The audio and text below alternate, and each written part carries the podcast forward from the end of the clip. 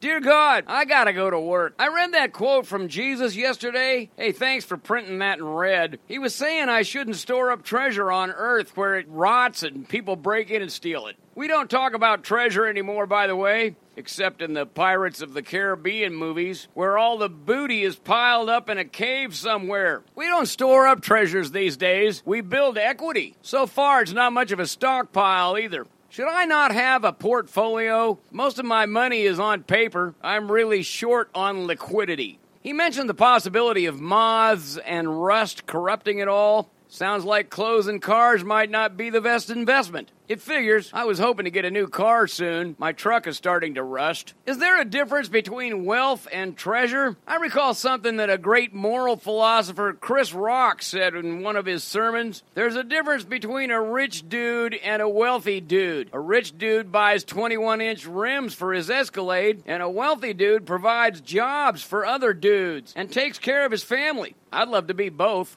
At what point does my bank account qualify for storing up treasure? I'm thinking you're just against jet skis and motorcycles. Sounds like you don't want me to have any fun while I'm down here. I'm afraid that if I really want something good, you're gonna make sure I don't get it, cause it's selfish. Those 21 inch rims would look good on my truck too, but providing for my family, where do I draw that line? My kids have better cars than I do. They expect cell phones and designer clothes and name brand shoes. They ain't getting the fact that I gotta go to work while they're sitting on the couch watching Pirates of the Caribbean.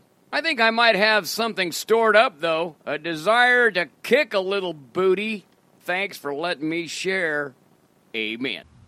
Yes, this is another prayer you won't hear in church. I pray to God because my kids don't listen to me. And in talking to God, I'm building a lot of equity with the money I've saved on counseling. And here on Nutshell Sermons, I'm actually investing in our shared belief that God listens to our prayers. Uh, when nobody else would. And thanks for keeping me as your lunatic friend.